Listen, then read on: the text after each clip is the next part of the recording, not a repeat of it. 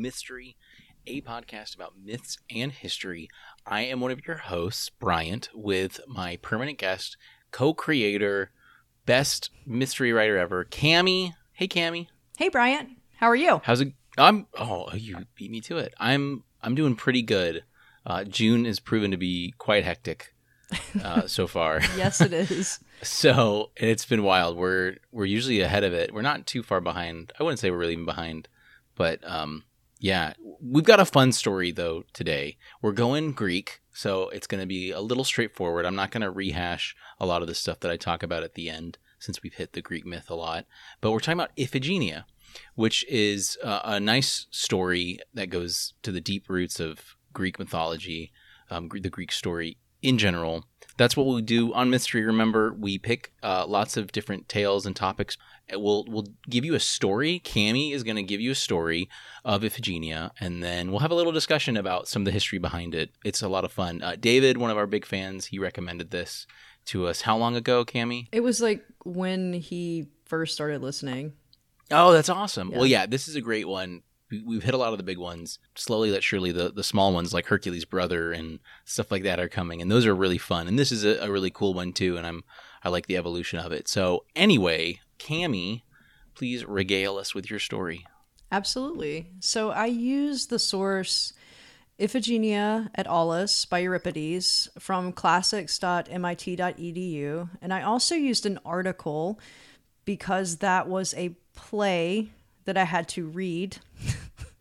the article. school. right. That's um, great. So it was from Owlcation.com, The Story of Iphigenia in Greek Mythology by Colin Quartermain. Daughter of the great king Agamemnon and Spartan queen Clytemnestra, Iphigenia knew of sacrifice for duty. She spent her days learning the ways of a princess until her uncle's wife, Helen, was kidnapped and taken to Troy by the haughty Paris. Her father readied his fleets and was given command of the armies of Greece, but the men could not sail. The winds fought against them, so the kings held conference and sent their leader to Calchas, the all knowing, to learn what actions they could take to change fate. He prayed to the divines, and they came back with an answer. Artemis was wounded, not her body, but her pride. There was only one answer a sacrifice, a human sacrifice, a maiden, the most beautiful and skilful among the daughters of the kings, Iphigenia. Agamemnon looked for other answers, but mortals are helpless to the will of the gods. He even thought of calling back his men rather than lose his favored child, but in the end, his duty outweighed his paternal bonds. He developed a plan with the cunning trickster Odysseus to bring the child to Mycenae so that she might marry the doomed Achilles. But when they arrived to Aulis, the girl was taken from her mother and placed on an altar to Artemis. Calchas, ready, ready for blood, took his knife into the air, but before he could deliver the mortal blow, Artemis herself came down and rescued the child and brought her to her temple to become her favored priestess. Left in her place was a fawn. The wind turned to favor the ships in their journey, and the men went off to seek their fate in Ilium. Ooh.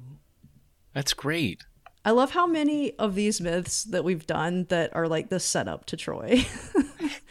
and that's it. That's that's really what this is about. And that's I'm not going to rehash a lot because it's it's a lot of what I've said before. We we've done an episode on Troy. Um, that was a lot of fun. I remember, and we've done uh, we did we did one other one that was really connected to it as well. But yeah, that's that's really what this kind of boils down to. And what I love about whenever we talk about anything Troy, it's it's like it's like talking about like Marvel comics today. I made this uh, connection before, but like for the ancient Greeks, because it's like this. It's so ingrained in their society, and there's this history, and it's like, oh yeah, the Trojan War, and then this happened. And it's like, yeah, Spider Man, he got up with the spider and his uncle, and great power, great responsibility. You know, it's it's like it's a it's fictional, but it has such like a strict way of like this is what happened. This is how it is. And and especially for troy because everyone and their mom tries to draw ties to troy and their societies uh, to troy like in the weirdest ways which we've also talked about. So yeah it, it's it's a lot of fun though. What's cool so when looking up this i i had never heard of iphigenia. Uh, a lot of the questions like that Google kind of puts that people ask is like, is she a goddess? Um, is she divine in that way? No, she's not, but she's important because she's a priestess of uh, Artemis specifically, and her dumb old dad had to go and kill one of the heavenly holy stags of Artemis, and and that kind of causes grief. And it's it's really cool because this set off like a trope, a mythology trope of uh, of of like a a leader having to sacrifice his daughter with like a you know he, he's he's very stern and he's like I must do this to to do this to win, and then as the you know the wife is grieving and crying uh, that this has to happen. Yeah, I, I love when I was looking it up. There's um, do you know the website Quora, the the question website? Yeah. There's a they have a section actually called the Theoi, um, like Theoi.com. And it's it's uh, it says that it's a space uh, about the Greek gods for your learning benefit. And this person, Colby Stockton, wrote a great little write up like just sort of a modern vernacular write up of Iphigenia. And it starts off with this. I'll quote what they're saying. This is Colby on Quora's uh, Theoi, the Theoi section.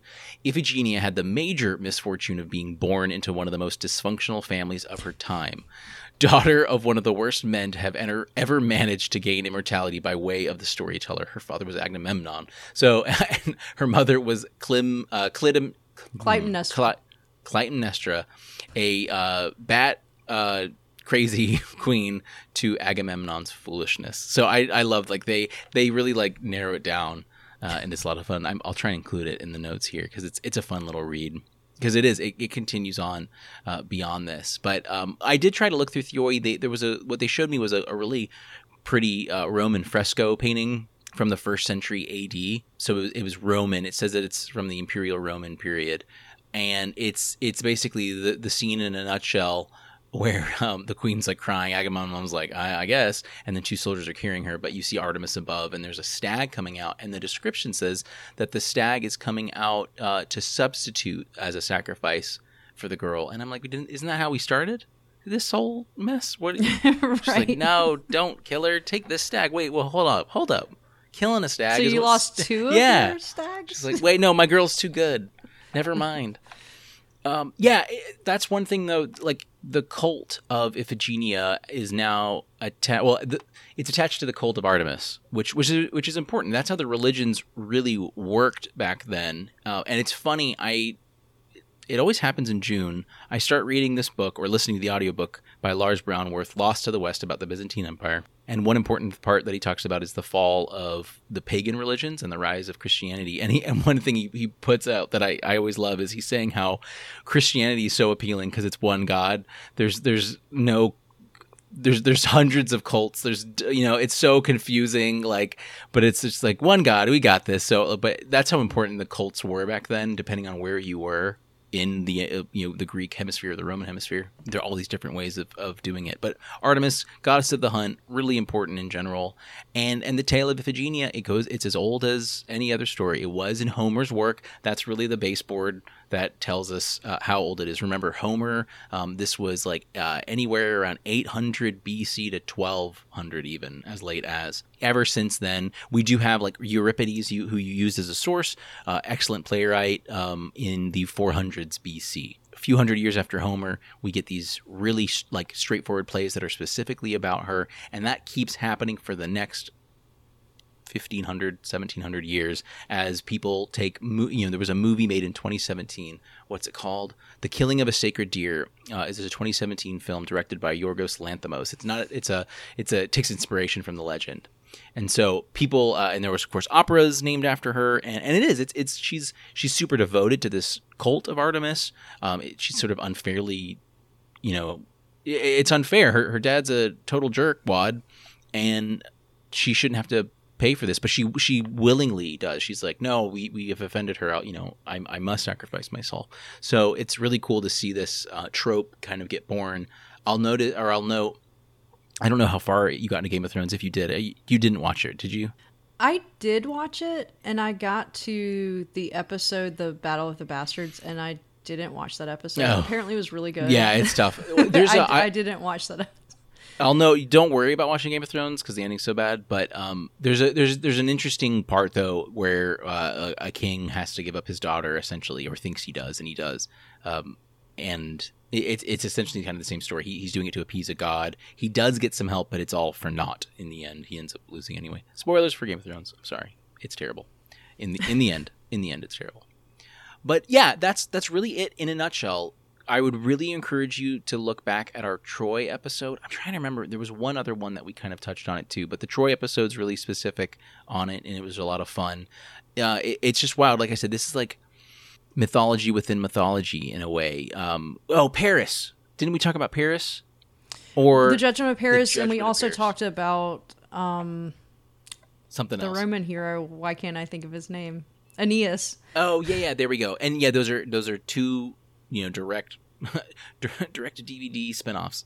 Um, those are yeah two direct spinoff of of the Troy uh, Trojan stuff. You know, in the Judgment of Paris, like Paris is like one to one talking with gods, like like they're just chilling. So like the Trojans were super important. It, it's it's just kind of crazy how how the these civilian mortal Trojans were so darn important um, when it comes to these these histories. But it was it, it it was incredibly important. So yeah, uh, in a nutshell, Homer is is where we get Iphigenia from. That's that's the beginning source. But of course, the story of the Trojans is even deeper than that in Greek history. So hundreds uh, of, of centuries into the BCs is where we're at as far as the story goes. It was always important, even to the Roman imperialistic times. They kept talking about her. It was a, a wonderful trope. Tons of plays were done just about her in the age of antiquity and the Roman Empire and we saw uh, kind of in the same like through the renaissance and then uh, into modern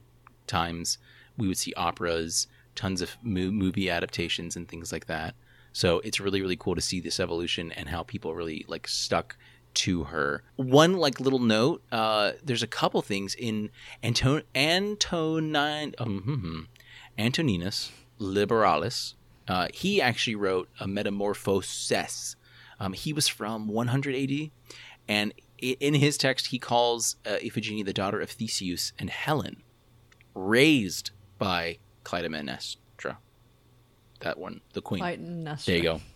So, um, and and there was also there's this uh, there's references to someone Eph- Ephianassa, which is speculated to be um, a name that could be another name for her. Um, it maybe the, Wikipedia talks about it being an older variant of Iphigenia, but it, there are specific sections in the uh, classic texts where they definitely don't take her as the same person where they they specify that these are different people it, it it's kind of interesting there but there's this kind of debate on if it's the same or different an older name or a different way of kind of saying the name but uh, and then there's this idea as well that she could be a you know uh, have a deeper connection by being um, the daughter of theseus and helen and was just raised by uh, agamemnon which would be which would be wild if she was because she was the agamemnon conquered troy wasn't he spartan right king of the spartans Clytemnestra was Spartan. I don't.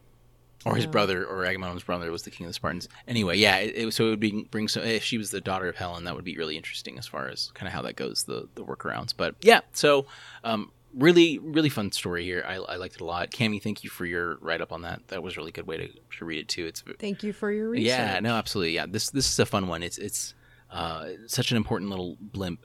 I mean, how many episodes are we going to have that kind of direct to Troy? I never would have thought this. I never would have thought like I just thought it was the Trojan War and that was it. I never realized this once we started really re- getting into the show and looking up this stuff.